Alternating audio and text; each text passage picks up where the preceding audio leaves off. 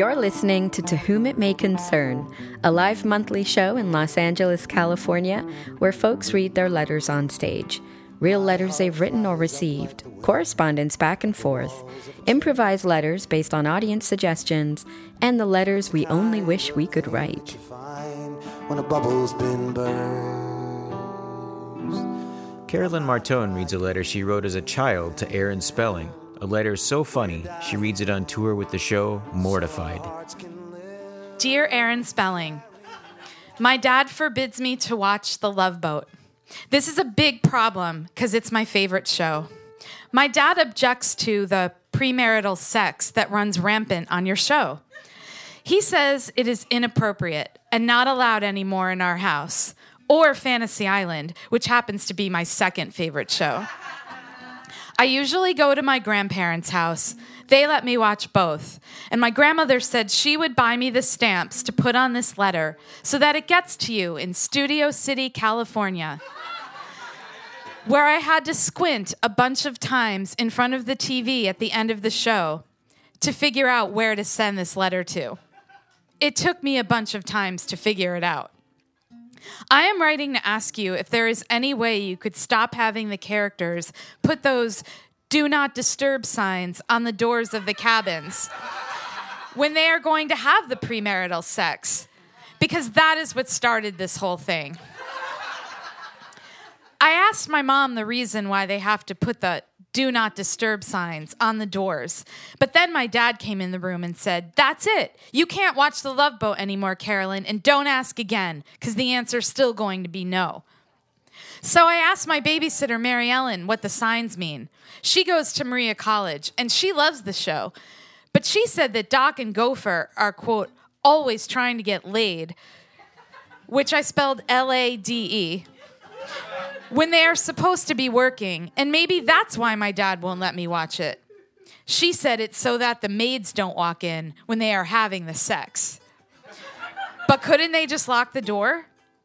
Mary Ellen also told me that I couldn't like the guy from Air Supply because he's gay. And when I asked my mom what that meant, she said that Mary Ellen wasn't going to be babysitting for us anymore. I just love the song at the beginning. I messed up because I thought the words were love, exciting, endu. And when I asked my grandma what the word endu meant, she said it wasn't a real word. The real words are love, exciting, and new. I laughed so hard at that. I also wanted to ask you, Mr. Spelling, what kind of physician is Dr. Adam Bricker anyway? He never mentions going to medical school. Shouldn't he at least wear a stethoscope or carry a tongue depressor in case of emergencies? I like him the most, even if he is too old for me. My best friend Melissa, Missy Haynes, and I often play Love Boat when we go outside at recess. She is married to Gopher, Mr. Fred Grandy, and I am married to Doc, Mr. Bernie Kopell, and we pretend we are on the Acapulco Lounge, even though it's always cold here in Albany, New York. Isaac is good too, but he is a bartender. And also, I don't think it would be okay for me to like a black guy. Because I already got in trouble when I fell in love with Mr. Reggie Jackson. And my grandfather said, You can't like him. You're Italian. You have to like Lou Piniella. Who consequently was not also was not Italian. Well, Mr. Spelling, I really love your show, and that's the reason I wrote this letter to you, even though my grandmother said it's going to go to a secretary and you are really busy. But maybe you'll read it because you have a daughter who is my age, and you might feel sorry for me. I hope so. Sincerely yours, Carolyn Martone, Albany, New York. Thank you. Will Link had an awkward encounter with a celebrity and has written a letter to said celebrity, much to our delight. Dear Oscar winning screenwriter Diablo Cody, I want to apologize for my behavior when I met you at Book Soup back in 2008. You were there signing copies of the Juno script in your terrific book, Candy Girl. I was there to hear your Q&A and to meet a writer I'd come to admire. I'm sure you have no memory of this incident. I'm sure you've dealt with far weirder and obnoxious syphacants. Yet, I feel the need to write you this letter, which will probably only make me come off creepier than I already did. I mean, it's not like I'm some sort of stalker. And yes, I'm well aware the only people who say that are, in fact, stalkers.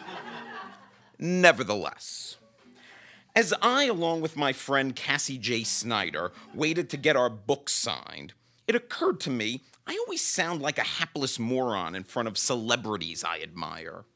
I desperately wanted this to change. I had loved Juno so much and thought you, with your tattoos and attitude, was so cool. I desperately wanted to come off cool as well. My track record of playing it cool with people I'm true fans of was rocky to say the least. In college, Oliver Stone came to talk and signed copies of his new book. The book was terrible. It was essentially a 200 page suicide note from Vietnam. But I bought it so I'd have the opportunity, if only for a second or two, to meet the man who made JFK. Nervous, I didn't know what to say. U Turn had just come out. It was only all right, but I figured I'd just tell him I liked it. I really liked U Turn. Yeah? Oliver gruffly replied while signing my book. You know what you should see? What? I asked, expecting to hear a great film that inspired him. U Turn. Confused, I explained I had already seen it. He slammed my book shut and growled, See it again. Since then, I've only been more nervous when meeting those whose work I truly wish I could emulate. I've gotten to meet my hero, John Waters, twice. The first time, I think I just barely squeaked out my favorite film of his was Desperate Living. The second time, I was somewhat more composed, and we had a very brief, but very meaningful for me, discussion about autoerotic asphyxiation. Shortly before meeting you, I got to meet Werner Herzog. All I could muster was a weak, I really like your movies. This is a bold filmmaker, a true artist, and I sounded like every other sad, pathetic film geek. Which brings me back to you, Miss Cody. Waiting to meet you, I decided I wasn't going to come off like some nerd and tell you how much I loved Juno. I was going to be cool. So when I reached the front of the line, I looked you dead in the eyes and said, "How you doing?"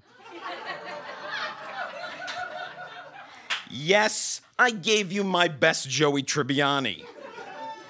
I suddenly realized it sounded like I was hitting on you. You looked up at me confused and said, Fine?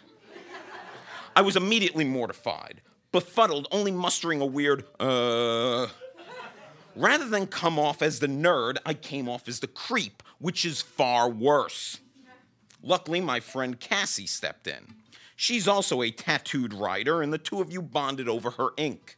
You told her, I love that you're alive. I breathed a sigh of relief. At least I was there with the cool girl. This very minor incident has kind of haunted me. Did I subconsciously choose you to try playing it cool with because you're a talented, attractive woman? I'm not a star fucker and usually don't get so befuddled around celebs. Well, I'm not a star fucker, but I am a name dropper. I once shared Girl Scout cookies and hung out in a hot tub with Katherine Heigl. But this meant very little to me. I was far more excited by the time Lena Dunham replied to a tweet of mine because I admire the fuck out of her as I do you.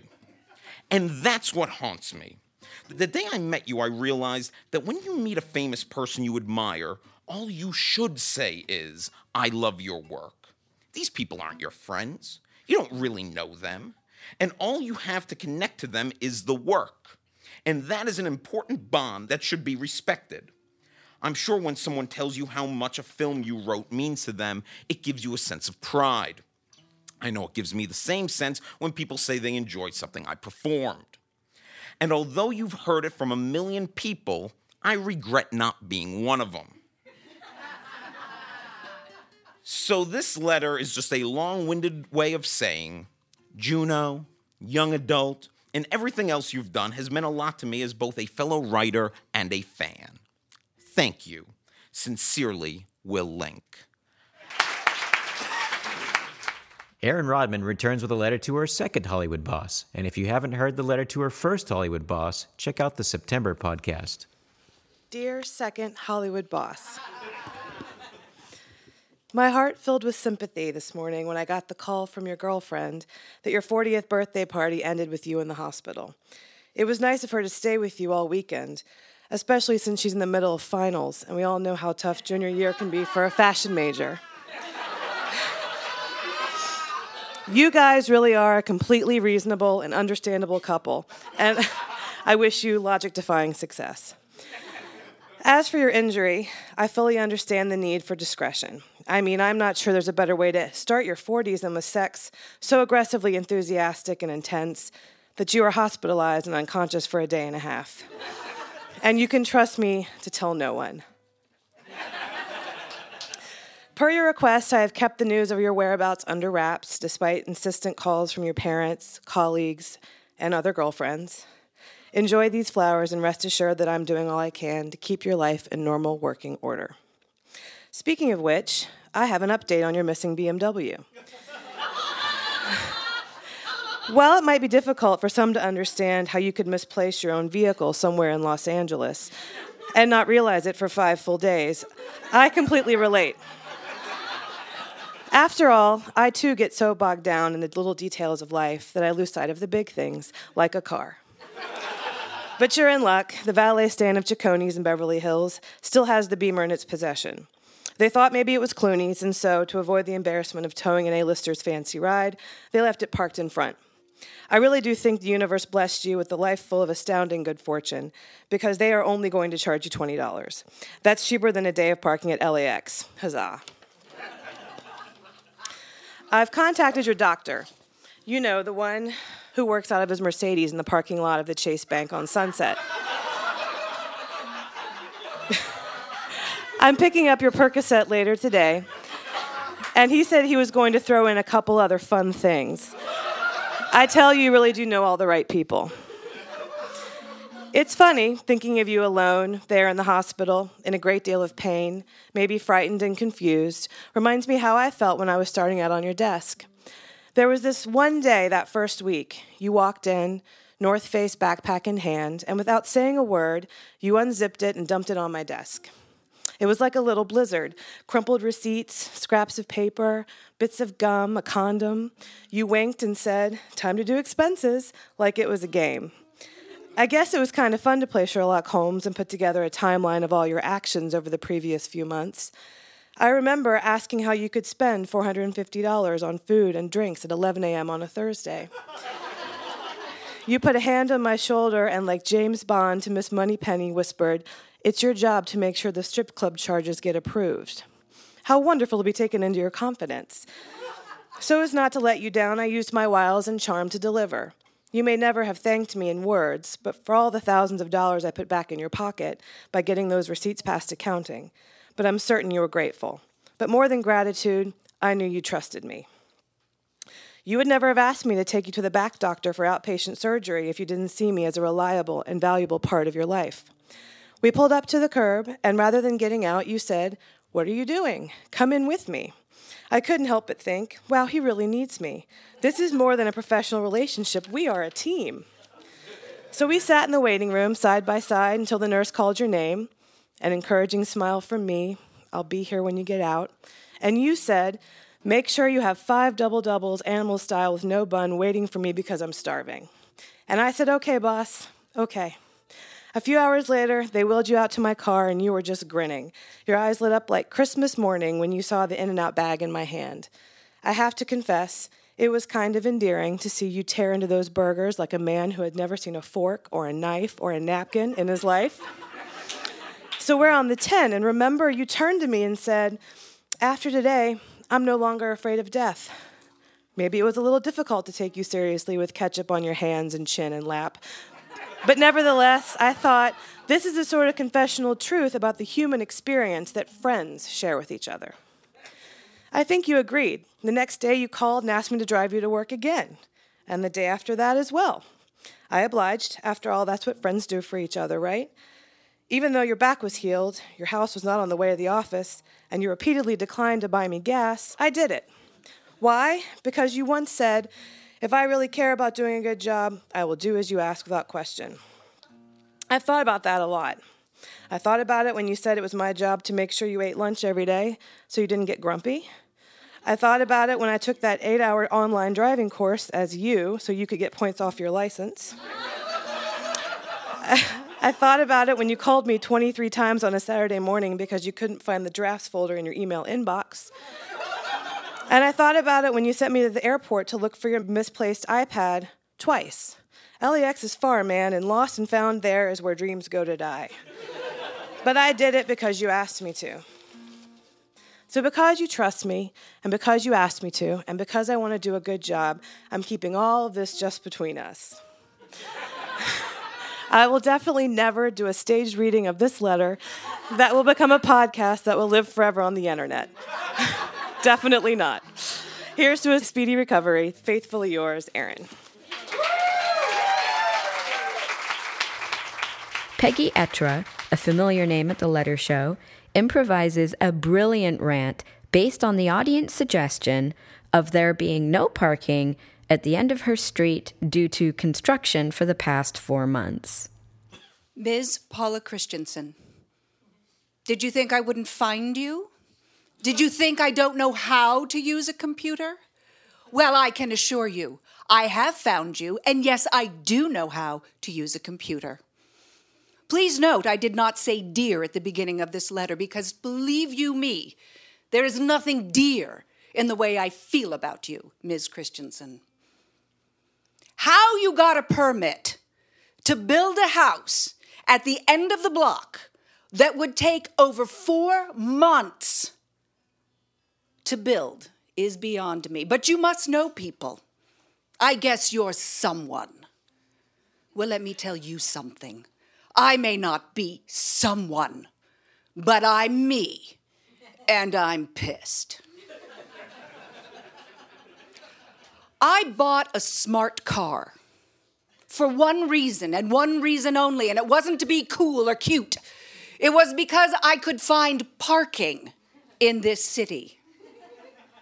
That is until the trucks came and the large dumpster came, and the cones came, and the tape came, and the temporary no parking signs went up. And do you know what happened to me?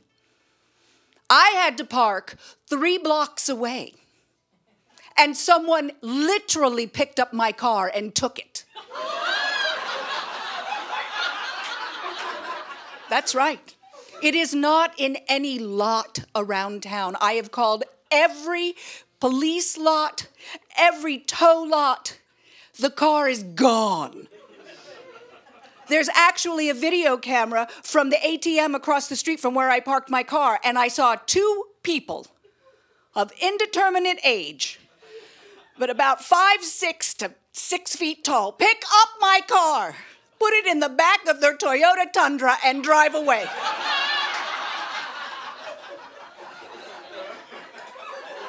So, Miss Christensen, at the very least, you owe me a car. But I'll just bet that you're not going to give me one. So please know that I had no other recourse, but while under the veil of darkness, every night I would sneak down to your construction site and pour one bag of concrete into your sewer system. one bag every night for the last four months. Enjoy, won't you? No, I won't be signing my name, Ms. Christensen. But please know every time I look down at the end of that block, there's a little part of me that a little shiver of glee like electricity goes up my spine. I don't think you'll be able to sell the house. And I'm hoping that this hurts you. Yours sincerely, a neighbor. My name is Jane Entwistle, a producer on To Whom It May Concern, and I read a letter to Ned Beatty about the time I sucked up his toothbrush with the vacuum cleaner. Ned, if you're listening, I'm really, really sorry. Dear Nettie, Mr. Beatty, I have a long overdue confession to make. Once, I accidentally sucked up your toothbrush with the vacuum cleaner. I dug it out and put it back beside the sink. I rinsed it off first, I promise. I was so panicked and overwhelmed I didn't know what to do or how to tell you. How does a person leave a note like that? Dear Ned, your toothbrush made a trip round the Hoover bag. So sorry, chicken's in the fridge. Whenever I watch old reruns of Roseanne or someone quotes the squeal like a pig line from your movie Deliverance, all I can think of is the horrible sound the vacuum made when it inhaled your toothbrush. And I feel flushed with guilt. This is a real letter. I really did do this. This isn't, this isn't some fantasy of mine. Flushed is exactly how I answered the door that day when Bob Saget came calling. He was filming that movie about his sister outside your building, and when he heard that you were staying inside the private apartments housing the famous, filming in Vancouver, Canada, he had to stop by and say hello. Since you had to pass through a security entrance to enter the fourplex, I never guessed it would be Bob Saget on the other side of your private door. I assumed it would be a worker or my boss. With a mop in one hand, sweaty hair in a ponytail, and flushed crimson cheeks, I flung the door open as I imagined Jane Eyre longed to fling open the door of her own prison. I was reading Bronte's Jane Eyre at the time and imagined myself as tormented as that hapless orphan. I glared up at Mr. Saget. We both stared, surprised by the presence of the other. He searched my face, and then I saw at once he thought I was related to you. Red hair, blue eyes, round cheeks. I'd much rather be your daughter, Mr. Beatty, than your maid. I promised to give you the message from Saget, and I slammed the door, falling into a sobbing heap by my mop. I hated being a maid. I hated cleaning the bizarre trail of lipstick that lined the walls after Alyssa Milano's stay downstairs.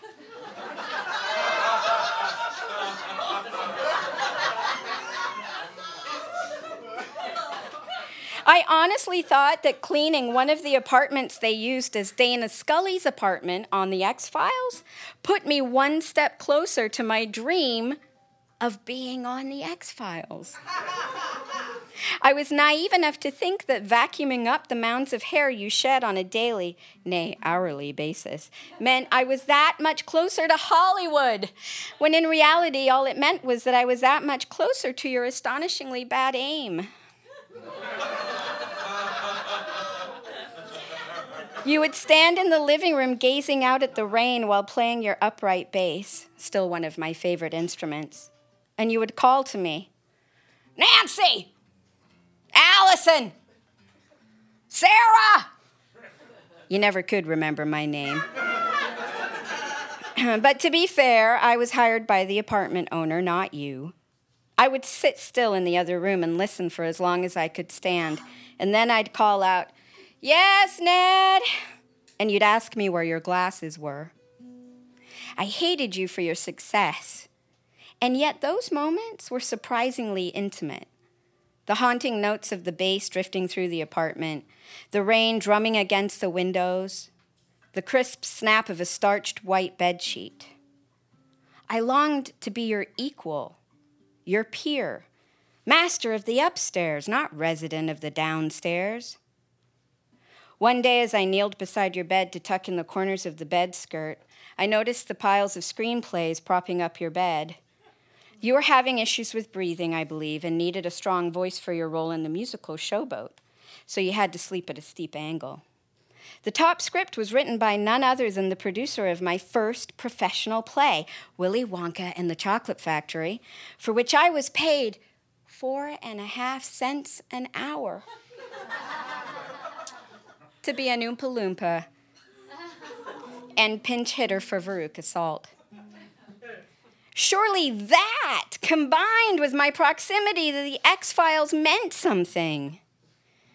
Maybe it was just enough symbolic kumbaya to get me through sucking up your toothbrush and making your bed and meeting Bob Saget while being nothing more than your maid. Little nudges from the universe saying, I know it's weird, man, but keep going, you'll get there. I would love the chance to meet you again and tell you the story of your wayward toothbrush.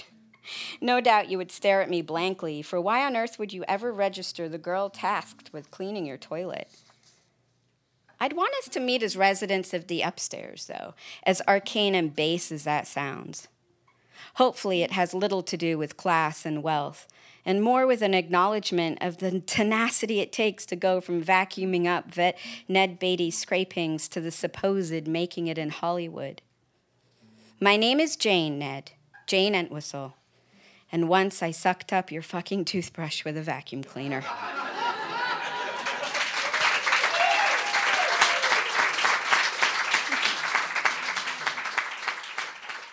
So, Justin, I was thinking we've been doing the show now for about a year and a half, and there's been some amazing letters. And I'm just wondering what letters stick out in your mind. You know, I, I was thinking about this, and I, I think Kevin Burnson's improv from January was it January? Yeah. Where he takes his children to Best Buy uh, because he wants to show them adapters because he feels like they're having trouble adapting to their new neighborhood. I found that to be hilarious. that was a that was a hilarious letter. Kevin Burnson is a master improviser. Yeah, that was the the audience suggestion of Best Buy and an adapter, and then he wove an incredible letter. It, it was amazing. I was truly impressed by that. So, which which one of these was your favorite? I have to go back to the first show we ever did, October 2013, and Daryl Kunitomi's letter that he read from his uncle who fought in World War II for the Americans, but he was a Japanese prisoner of war. He was interned in a camp in Wyoming. Yeah. And he uh, volunteered to fight for the Americans. And that was such a powerful, amazing, strangely poetic letter yeah, and when he started reading it, this loud bar went dead silent. It was it was amazing. Yeah, you could hear a pin drop. And that one has stuck with me for the past year and a half. And I'm curious, listeners, what are some of your favorite letters? What stands out with you? We'd love to hear from you. Send us an email at letters at readyourletter.com. You have been listening to To Whom It May Concern, produced by Jane Entwistle and Justin Crane, and recorded live at the Lyric Hyperion Theater and Cafe in Silver Lake, California. The musician for this episode was one of our favorites, Aaron Gilmartin. I am a good patriot. I'll fight your wars. I'll march as straight as the ones who marched before. Subscribe and rate the podcast on iTunes so we rise above the fray. You can also find us on Podbean and Stitcher. And if you have a letter you would like to submit, even if you live far, far away, we'll read it for you. Visit readyourletter.com. Yes,